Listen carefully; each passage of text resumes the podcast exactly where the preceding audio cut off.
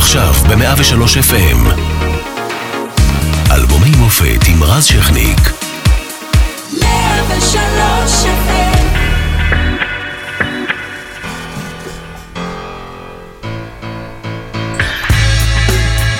1983 הייתה בסימן אמירתו המפורסמת של ראש הממשלה מנחם בגין, זיכרונו לברכה, איני יכול עוד.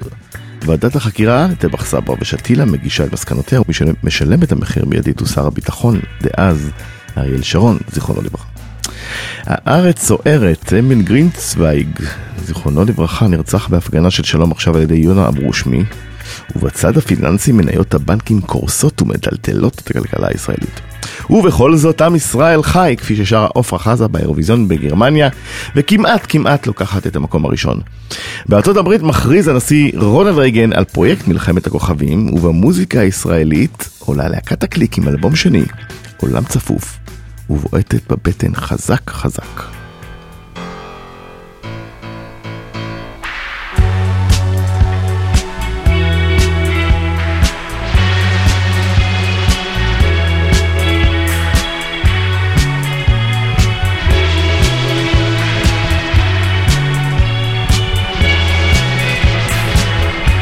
צריך שתדליקו לי נרולות.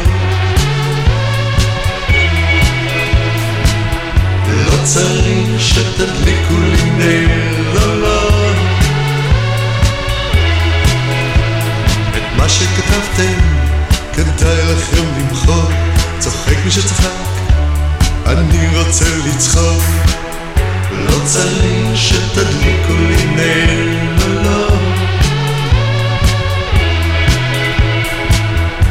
בצלים שתדליקו לי נעים, לא.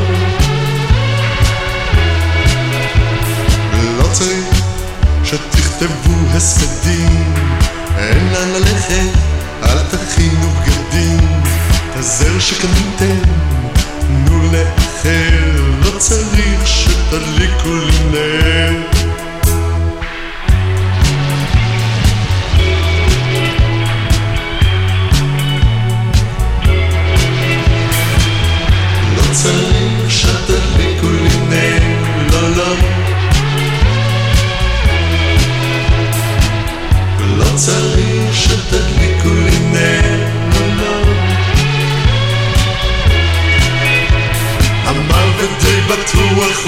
איך בפינה, לא כותב, לא, לא, לא, לפי הזמנה, לפגישה שקבעתם הוא החליט לאחר, לא צריך שתדליקו לי נר, לא צריך שתדליקו לי נר, לא, לא, כלום לא בוער, לא צריך שתדליקו לי נר, לא רוצה לנחם אבלים, נימיס מחייב לדעת כללים, דמעות שהכנתם, תנו לאחר, לא צריך שתדליקו לי נר. לא צריך שתדליקו לי נר, לא, לא. לא צריך שתדליקו לי נר.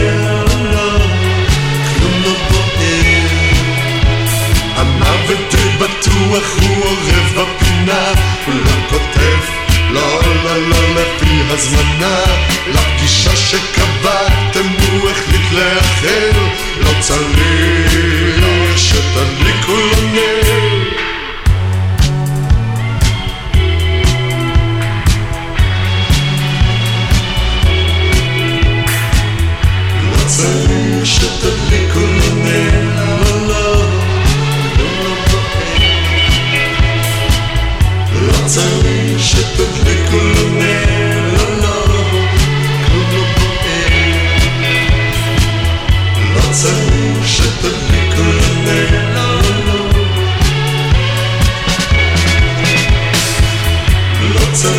je te fais connaître.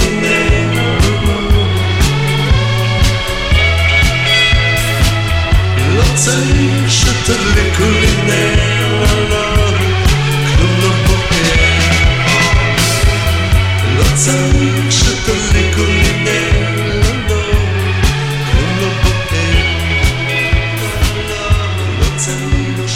אור נרות, 103 FM, ערב טוב, מהמופת, עורך נדב רוזמן, מפיקה מאירה פרץ, אחראי על השידור עידו כהן, על הדיגיטל ג'וני דוב.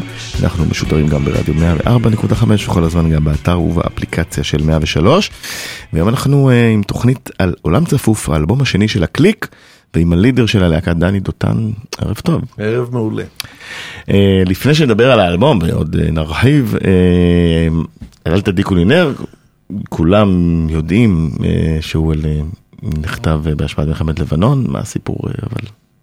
תשמע, יותר לעומק. אני אגיד לך ככה, בלהקה שלנו הייתה להקה מוזרה, בעצם היינו מורכבים מארבעה ראשים, שכל אחד היה נורא נורא קיצוני לאיזשהו צד. בוא נזכיר גם, מי? אלי אברמוב, הכותב של כל המוזיקה של הלהקה, שהגיע, בעצם אנחנו נסענו ביחד לאנגליה, כשאלי חזר הוא היה כבר עריק שש שנים מהצבא, ואז עשינו את האלבום הראשון שלנו. עובד אפרת, הבסיסט של הלהקה היה איש השייטת. כלומר, כבר כאן אתה רואה דיסוננסים כן. רציניים. אני עבדתי בזמנו בעיתון שנקרא בול, שזה כאילו... בשוליים התחתונים תחתונים של הרפש, כתבות וצילומים וזה, כן. וז'אנג'ה גולדברג גם מתופף שהגיע מהכלא בגרמניה. כלומר, החיבור הזה כבר מראש היה חיבור שלא העיד על קונצנזוס ולא אמר אנחנו הולכים להיות ילדים טובים. זה קרה באלבום הראשון, החיבור הזה, אם אני לא רוצה להיגמל. עולם צפוף, והוא היה אלבום נורא רזה, אני, אם אני לא רוצה להיגמל, היה אלבום קטן ורזה. וכשהגענו לה, לעשות את האלבום השני, אלי אמר בוא נעשה משהו אחר. בוא לא, לא ניתקע, לא נשכפל את עצמנו, בוא להפך, בוא נגדל ונגדל ונגדל. ו... אמרתי לו, אתה יודע מה, סבבה, נגדל ונגדל ונגדל, אני מרגיש מלחמה באוויר. וזה היה לפני המלחמה, זה לא היה למלחמה. Mm. אני מרגיש מלחמה, בוא נעשה אלבום שכולו שירים על מלחמה. סטטיסטית גם זה נכון, יצא אלבום, תמיד תהיה גם מלחמה מחורבנת. מתישהו, אתה אומר. נכון. ועובד, שהוא דווקא היה, הוא אמר, לא, לא, לא, לא, די, נגמרו המלחמות, הכל בסדר, תפסיק עם הראש הרשע הזה, וזה כאלה... יש שלום עם מצרים. יש שלום עם מצרים, הכל נראה שהכיוון הוא טוב. ובכל זאת כתבתי את אל תדליקו לי נר, כי אמרתי בעצם מה הנושא, הנושא הוא שאנשים מתים, צעירים, ואז עושים, זה שיר נגד פולחן מוות בעיקרון. אבל זה נכתב מתי? אל תדליקו לי נר. זה נכתב... מקובל לשייך אותו למלחמת לבנון. בהחלט משוייך, כי הוא יצא לתוך מלחמת לבנון, הוא יצא, כשהתחלנו את ההופעות זה היה מלחמת לבנון, ואיכשהו... מה שהתחיל כמבצע שלום הגליל, נזכיר. נכון. והמון חיילים, וגם ז'אק למשל המתופף שלנו היה שלושה חודשים בצידון מילואימניק, כן. משהו קרה, והשיר התחבר לאנשים, אולי כי הוא מלודי יותר מהרבה מהשירים של הקליק, אולי כי... כן, הוא יותר מיינסטרימי ואפשר בקלות לשיר אותו, בניגוד לשירים אחרים שלכם, נכון. שקשה לשיר. איכשהו הוא נורא נורא תפס בצבא, אצל חיילים, אנשים שרו אותו פשוט בצורה כזאת, זה לא, לא יודע אם זה החלום של אלי אברמוב, שאנשים יוכלו לשיר את השירים שהוא מלחין, לא, לא חשב שזה טוב, הוא היה נגד תרבות השירה בציבור והמון דברים. והשיר התקבל, ישראל נזכיר אז פטריוטית אה, מאוד. נכון, אה... השמיעו אותו המון. השמיעו אותו המון. כי למשל, אתה יודע שכשרוזנבלום אה, ושיר השלום, אה, איש אותנו לא יחזיר מבור תחתית אפל, כן. שקצת אפילו מתכתב, אה, אפשר כן. להגיד ברמה התיאורטית כן. עם השיר הזה. כן. צונ... ממש צונזר מתחנות בזמנו, נחשב כמוריד מורל. כן, אני לא יודע, באלבום האחרון שלנו שיצא לפני כמה שנים, ואני לא בפסקול, אז כתבנו משהו, אני לא בפסקול, בסוף השבועה זה שירים על שלום וחרחור מלחמה. כלומר, יש איזה קונספט כזה של אנשים ששרים, ובארץ כן אוהבים לשיר המון על שלום, mm-hmm. ואיכשהו השירי שלום הם מחרחרי מלחמה. אמ, אנחנו מראש להקה מחרחרת מלחמה, כלומר לא באים לשיר על שלום, באים לחרחר מלחמה. וההתקפה לא הייתה על השירי, על ה... התקפה, התקפה הייתה על העניין של פולחן המוות. שילד קטן אומר, ילד בן 18, ויצא לי הרבה, הרבה דברים לגעת בשכול בכל מיני צורות של עשייה. שילד בן 18 הולך לצבא, הדבר האחרון שהוא רוצה זה שמישהו יישב וידליק לו נר אחרי שהוא מת. הוא ממש, זה לא החלום שלו. יכול להיות שהוא חולם להרוג את האויב, יכול להיות שהוא חולם שהוא יהיה אה, סקסי יותר עם, ה, עם התותח בין הרגליים, אבל הוא לא חולם על הרגע הזה שאימא שלו יושבת ומתחילה לבכות, ו, ו, והאח הקטן שלו אומר איפה אחי ההוא, וכל מיני דברים כאלה, והוא לא חולם על ה... לכן זו שורה גאונית בעיניי. אה, באמת, איך היא נכתבה ספציפית? אני לא יודע איך היא נכתבה, אני יודע שהיא... חשבתי על זה, ראיתי את הדימוי הזה, ראיתי את הדימוי הזה מול העיניים, הרבה פעמים כשאני כותב שירים, אני רואה משהו, אני רואה איזשהו דימוי מול העיניים, וראיתי את היד הזאת של גבר צעיר, אני אומר כל הזמן, זה היה, גם היינו צעירים, ולא רחוקים מהצבא. וה- 30 ראיתי- כזה. לא, לא, פחות. 26. כן, ב- כן, 26, 27. שבע. כאילו. ראינו, ראינו, ראיתי את היד פשוט מכבה נר. כאילו את היד של גבר צעיר, זה יכול להיות גם אישה צעירה באותה מידה, מכבה נר ואומרת, עזבו אותי, אני לא רוצה, לא רוצה להיות חלק מפולחן המוות הזה. כן, וזה שיר שנכנס לפנתיאון, אפשר להגיד, עד היום. כן, ב- בכיף, כאילו אני, לי אין בעיה, תמיד אומרים, "את- איפה אתה מוכן להופיע, עכשיו אנחנו לא מופיעים, אבל כאילו לי אין בעיה להופיע איפה שאנשים מסוגלים להתמודד עם המסרים שלנו. כי, טבעי. וכשזה נעטף, ב... וטוב, אנחנו נדבר, כשזה נעטף בהפקה טובה ומוזיקה טובה, זה גם הרבה יותר קל להתחבר. ברור. אה, עוד, נלך ל- לעוד אה, להיט אה, מאוד גדול מהאלבום הזה.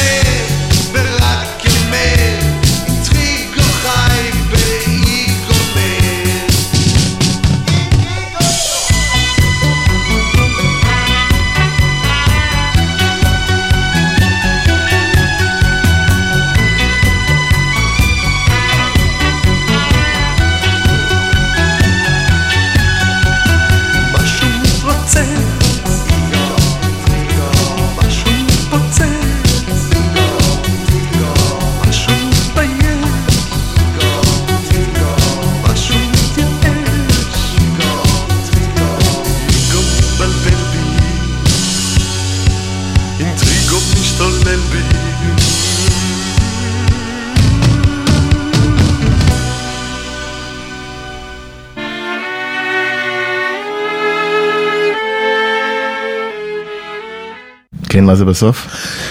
בגלל שעדיין היינו אמנם להקה מצליחה והופעות, וב- אבל להקה מאוד ענייה מבחינה כלכלית, ובאותה תקופה גם היו משתמשים בסרטים שהיו ממחזרים אותם, אז השתמשו בהקלטה שלנו בסרט, ובסוף היה איזשהו קטע כינור כזה, מאיזו הופעה קלאסית שהקליטו. ואלי אברמוב אמר, זה אני משאיר לתמיד, זה מתחבר לנו כמו נכון. נשיקה. כן, אה, שיר גדול, אה, גם נשאר אה, עד היום להיט ענק באותה תקופה. סיפור מעניין מאחוריו. תשמע, אני, אני יכול להגיד לך שאלי אמר לי, דני, אני לא מבין את המילים, אתה חייב להסביר לי מה קורה בשיר הזה. ואמרתי לו, אלי, זה שיר, שירה לא צריכה, לה, לא תמיד אנחנו צריכים נכון. להבין את הכל. ולא תמיד המסר צריך להיות נורא נורא ברור. מה שברור היה שבתוכנו השתוללו, גם בי וגם באלי, אני חושב שגם בעובד ובז'אק וגם ברונה ורד שהצטרפה אלינו באלבום הזה, אישה... אה, קלידים, אה, שנתנה הרבה מהקלידים באלבום הזה. אה, היה איזושהי תחושה של חצייה, שאנחנו לא, לא שלמים עם שום דבר, שיש לך מצד אחד את הרצון להיות נורא נורא מפורסם, ולהצליח, ולהיות בינלאומי, ולהיות עם סאונד בינלאומי, ולהיות גדול, ולעבוד, האלבום הזה עבדנו אלף שעות, להבדיל מהמאה כן, שעות ורציתם. אה, חו"ל. רצינו חו"ל, אבל רצינו את זה בתנאים שלנו, בעיקר בעברית. שזה היה נשמע, היום זה אולי נשמע יותר נורמלי לחפש דבר כזה, אבל נכון, כן, אנחנו כל אמרנו, המוזיקה. שלנו, קודם כל, נכון, המוזיקה שלנו היא קודם כל כאן. יש לנו משמעות, אני אמרתי לאלי, תשמע, אנחנו פה בסיבה, אחרת בוא נלך ונגור בלונדון, אנחנו פה בסיבה, אם אנחנו פה, נעשה בעברית, זה השפה שלנו, גם למדנו המון המון איך לשיר את השפה. אני חושב, היום, לא יודע אם כל כך שמים לב לזה, אבל העניין של לשבת בסוג מסוים של קצב, לא להפוך את המילים לשיר אה, הפוך ממה שצריך, להיות רוקי בתוך השפה העברית, דבר שעבדנו עליו המון המון המון, שכל מילה תשב במקום. הרבה פעמים גם השתמשנו במילים כמו איגו במקום אגו, כי זה היה לזה את הצליל היותר כן. אה, איור כזה. ספציפית מישהו שנכתב עליו השיר? יש? אני מישהו חושב כזה? שזה נכתב עליי, בלית ברירה, אבל אני חושב שזה כל אחד מאיתנו בתקופה, בטח שלפני זה, שהיינו מאוד מאוד בתוך סמים, בעיקר בסמים אה, פסיכדליים.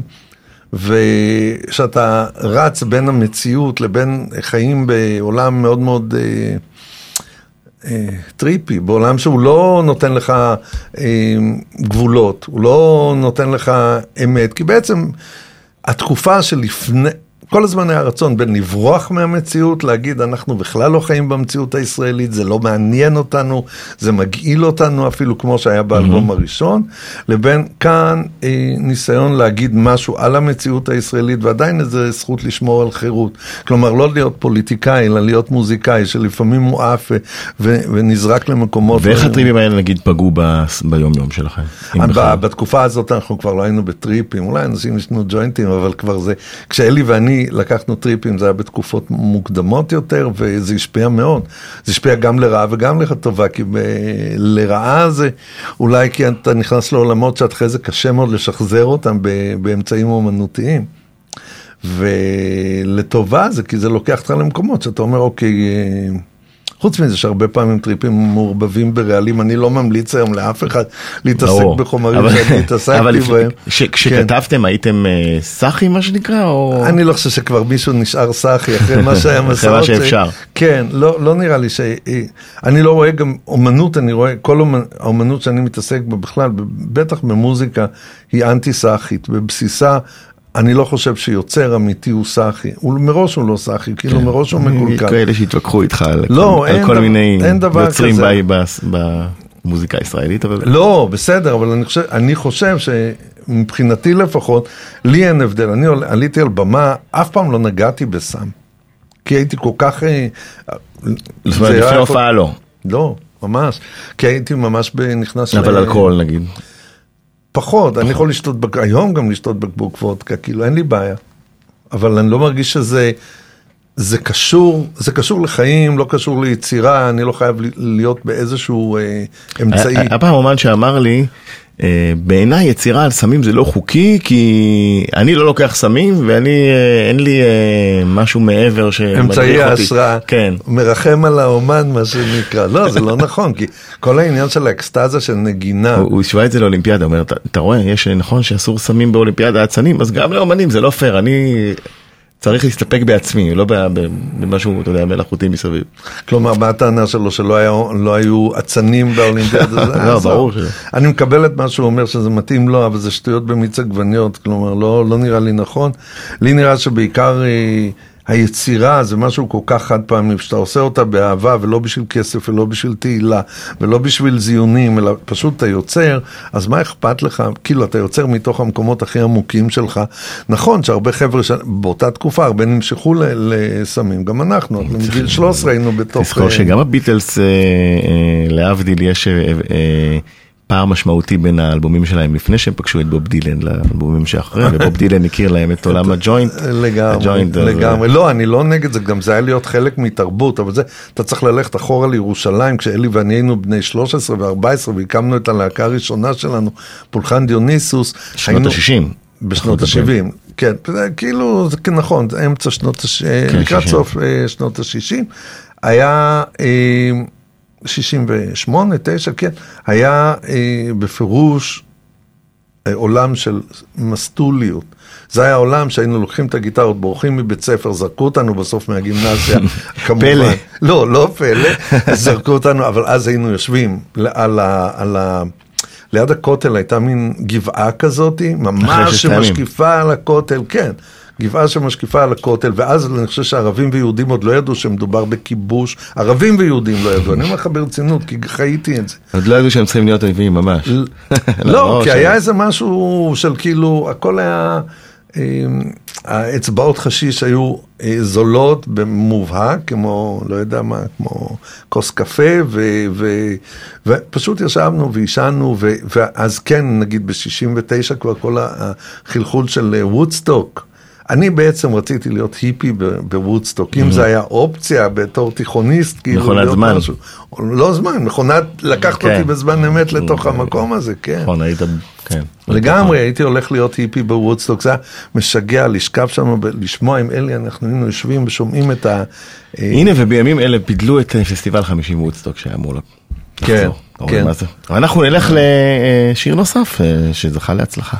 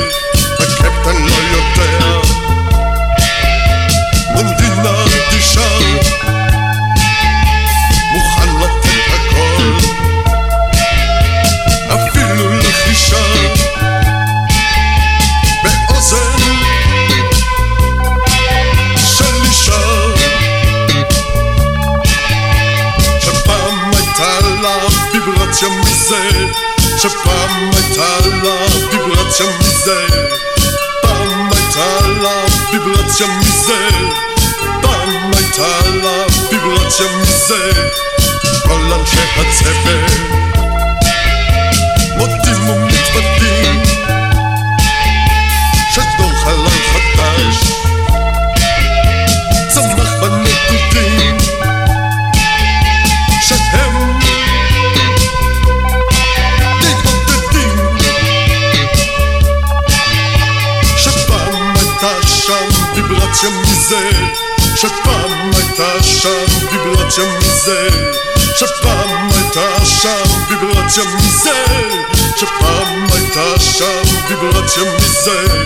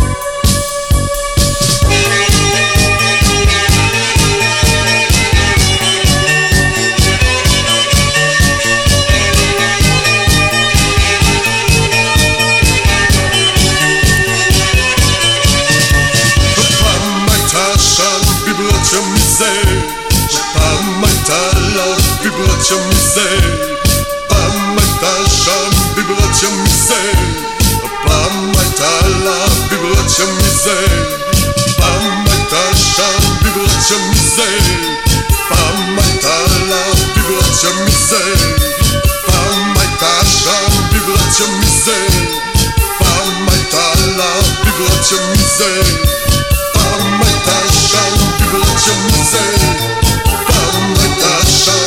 שם ויברציה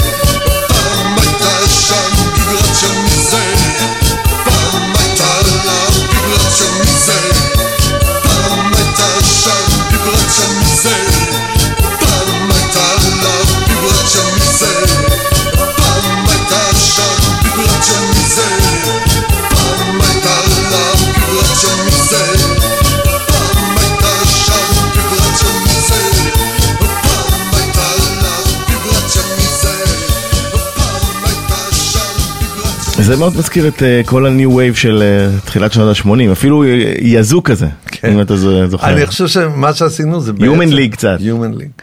אני חושב שמה שעשינו זה פרשנו מהפאנק ברגע מסוים, אני לא בטוח שהייתי בעד זה, אבל אלי שכנע אותי מהר מאוד. מהפרישה או בעד הפאנק? אני הייתי בעד להישאר בפאנק, להישאר בס גיטרה תופים, להיות אלים מאוד, ואלי... אינקובטור כזה. לא, עוד יותר זרוק. אפילו יותר. כן. ו... אבל אלי אמר לי, בוא, בוא, בוא ננסה לראות איך אנחנו, וזה מהר מאוד, זה כי קל מאוד, שיר כזה פשוט נעים לשיר אותו, ברגע שמתחיל לבוא ה beat הזה, אתה אומר, אוקיי, אני רוצה לשיר על זה, אני רוצה לרכב על זה, אני רוצה לעוף על זה, ואי אפשר להתנגד לזה. זה כמו לנסוע בפרארי, במקום שקודם נסענו באיזה כן. סיטרואן בלי גג כזאת, עם מקולקלת או משהו כזה. זה גם פתח לי אופציות לכתוב שירים על דברים שהם... אה, אה, אנדז, הייתה לנו שכנה, באותה תקופה עברנו המון דירות, אני ואלי בדרך כלל איפה? תל ביחד. אביב? הכל תמיד בתל אביב. באותו מה שנקרא לב תל אביב, שאז היה אזור מאוד מעוך, וכל תמיד היינו צוחקים שכל בית שיצאנו ממנו היו הורסים את הבית, שכבר זה היה השאריות של השאריות. והייתה לנו שכנה בקיר ליד שהייתה אני לא יודע, מותר להגיד ב-103 מאוננת, כל ערב בערך באותה שעה ב-11 בלילה. והייתי שומע כזה... וזה ממש היה הבסיס של השיר הזה, כאילו שאמרתי, רגע, היא לא גומרת אף פעם, בוא'נה, הבן אדם הזה הוא נצחי לחלוטין. זה כזה, הפעם הייתה לה ויברציה מזה, אה, וזה אה. התחבר עם כל ה... עם כל הסרטי science fiction שראינו וזה, זה, וכל הזמן שמעתי, כזה, ואמרתי, אוקיי, איך, איך זה, וזה פשוט התחבר לי, וזה, ואז אלי שם את המוזיקה, וזה, אני אוהב את השיר הזה. זה, מה שנקרא אה, סקירה אישית, הסביבה האישית תמיד לגמרי, מספקת לגמרי. את החומרים. אני ירושלמי בבסיס, כן, בירושלים. השכונה היא נורא נורא דבר משמעותי, אתה גר במקום אחד, אתה הולך לשכונה אחרת, אתה כבר זר מוחלט, באמת שגם בתל אביב אני כזה, חי במקום אחד, ואחי שחי בניו יורק כבר המון שנים, הוא גם כן, יש לו את ה-West Village ושם הוא נמצא. אז אה, כן. אה, אני מחזיר אותך לשנת 83, לקול הבא. בבוקר הייתי מודאג מאוד. ראש הממשלה פתח את הפגישה באווירה משעשעת של 1 באפריל. שמעתי שניצחונכם בוטל והגביע נלקח מכם ומוצע לכם שאתם תחדשו את המשחק או לדקה וחצי או לכל הזמן הכרוך במאבק הזה. לאחר שנרגעו הכל מהמתיחה שהושמעה הבוקר בדבר המשחק החוזר, הודה ראש הממשלה לשחקנים על השמחה וחדוות החיים שהביאה הקבוצה למדינה עם הזכייה. כן, זה בגין אה, מברך על זה אצל- שחקני מכבי תל אביב ב-81, עוד אה, שנתיים לפני, ובאותה שנה, ב-83, הוא כבר, אה, זה בגין אחר. אנחנו שמענו אותו זחוח וקומי, ואחרי מלחמת לבנון זה כבר נהיה ראש ממשלה אחר. אתה זוכר את אה. הטרנספורמציה שבגין עבר בשנתיים האלה? אני לא יודע, אני יודע את הטרנספורמציה, אבל לא הייתי חלק ממנה, ולא הייתי בחדרים של בגין. אני יודע שהוא דמות טרגית מאוד, והוא דמות בהחלט אה, אה, רצינית מאוד, ואדם מתלבט, ואדם אה, שמודה בכישלון, הוא או מודה בדרך לא נכונה, זה מדהים. אני ראיתי אותו בהופעה המפורסמת שלו בכיכר מלכי ישראל, שנדמה לי זה היה...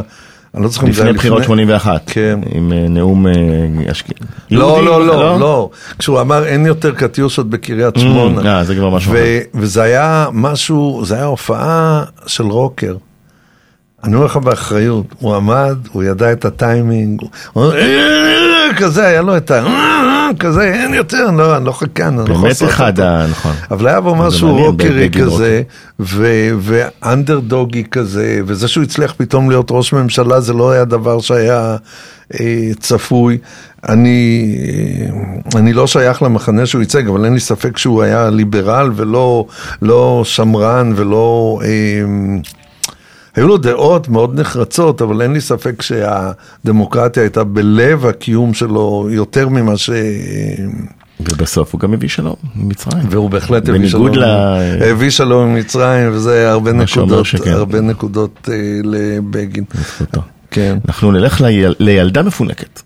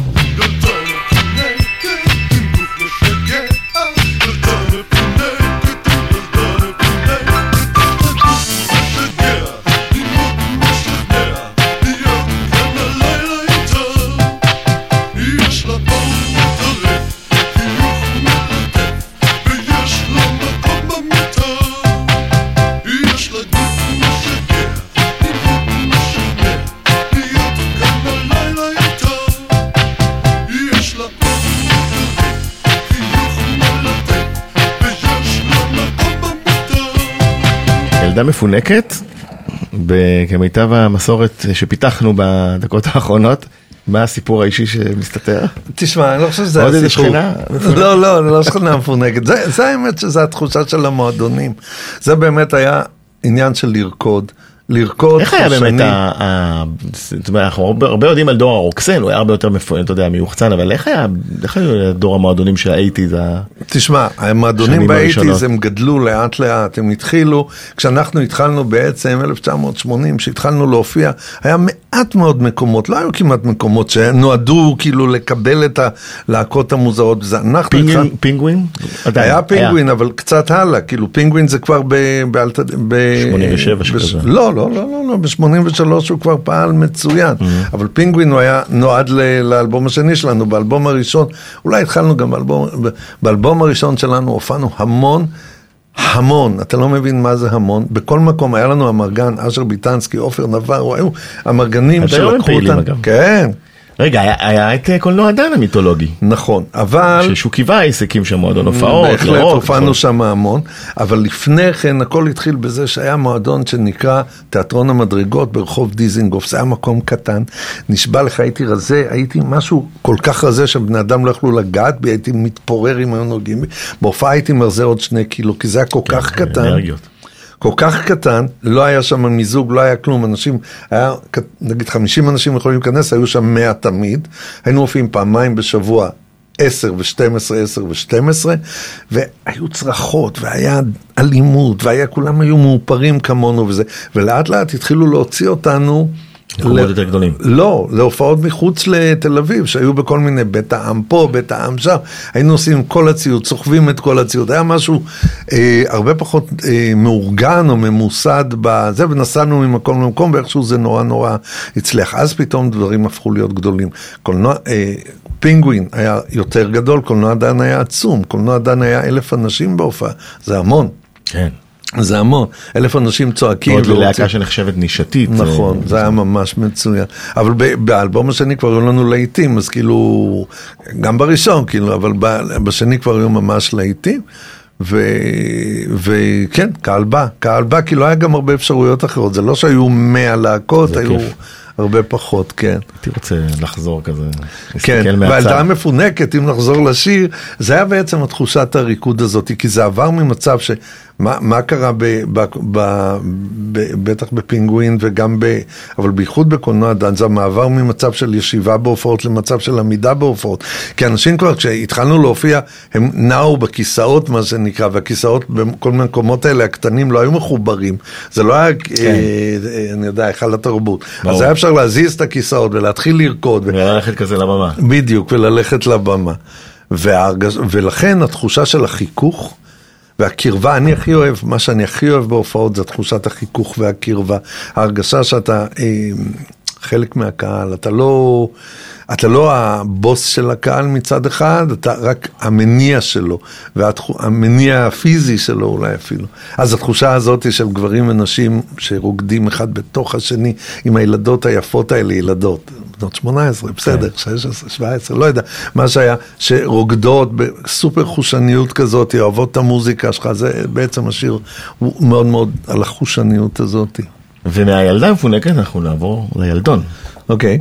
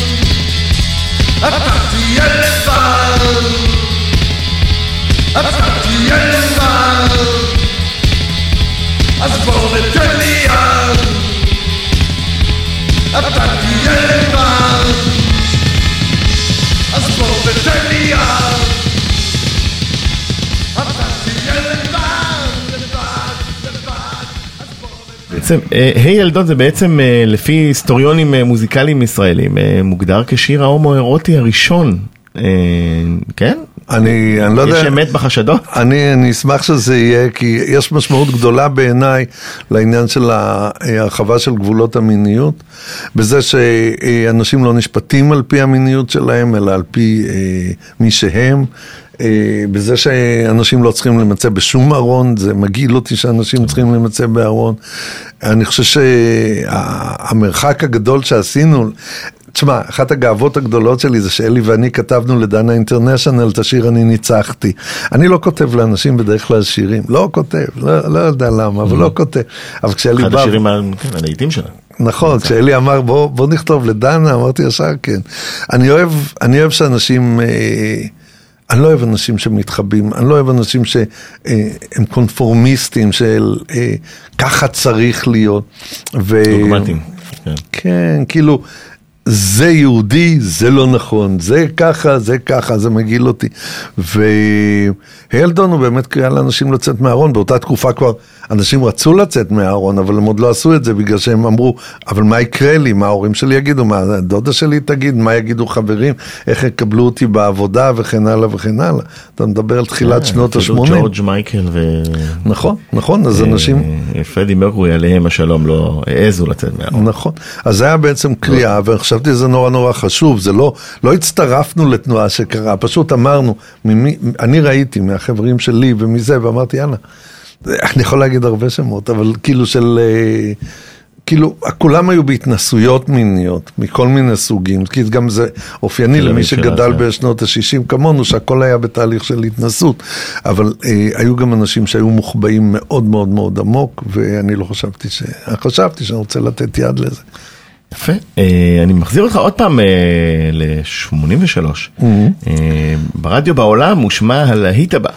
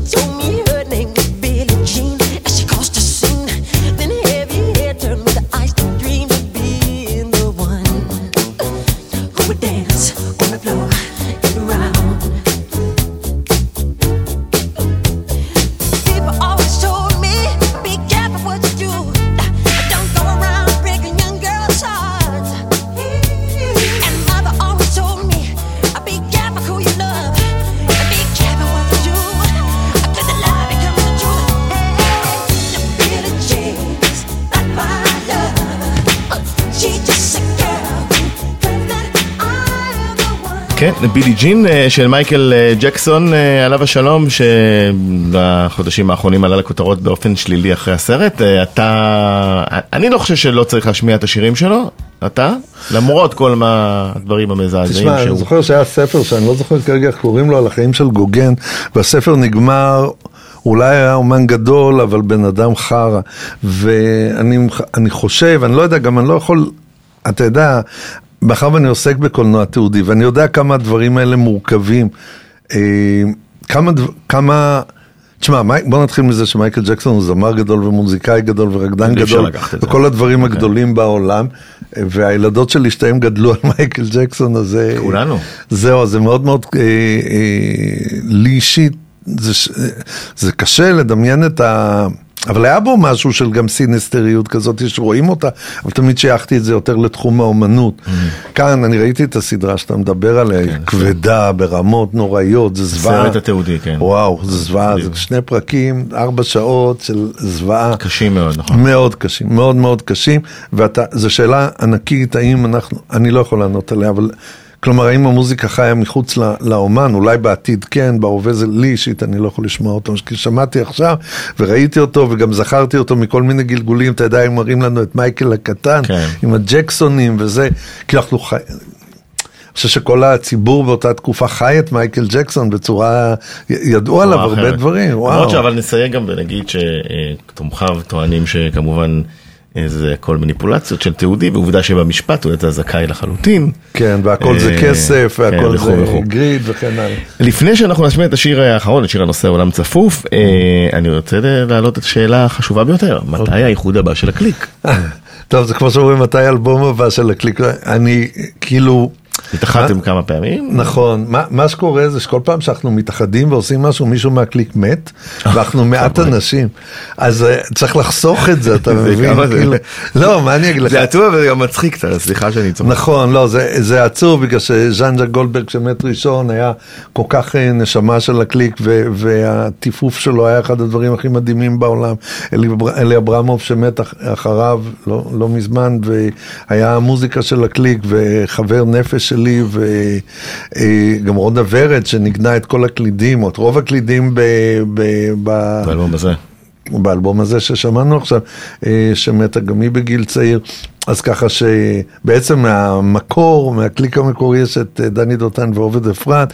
השאלה ממי רוצים להיפטר ראשון באיחוד הבא, או שנצליח להשתחרר מהקללה. טוב, אבל זה בהומור ה- השחור שלך. ההומור השחור שלי, כן. אז יש אה, סיכוי. כשיש סיבה לזה, כן. אני מאמין שסיבה זה תמיד שעושים משהו חדש. אני לא אוהב אה, דברים של נוסטלגיות, ובוא נעשה ריוניון וכזה, אלא לעשות דבר שהוא חדש, כמו שעשינו את האלבום אני לא בפסקול לפני כמה שנים, ואני גאה בו מאוד, כי הוא אלבום אה, שהוא לא, לדעתי לא פחות חדשני ולא פחות מורד משני האלבומים הקודמים. דני דותן, היה תענוג גדול, אה, אנחנו ניפרד, אנחנו כמובן אה, ניפגש גם על האלבום, האלבום הבכורה, בשמחה. וניפרד עם שיר הנושא, עולם צפוף, תודה רבה. תודה, תודה.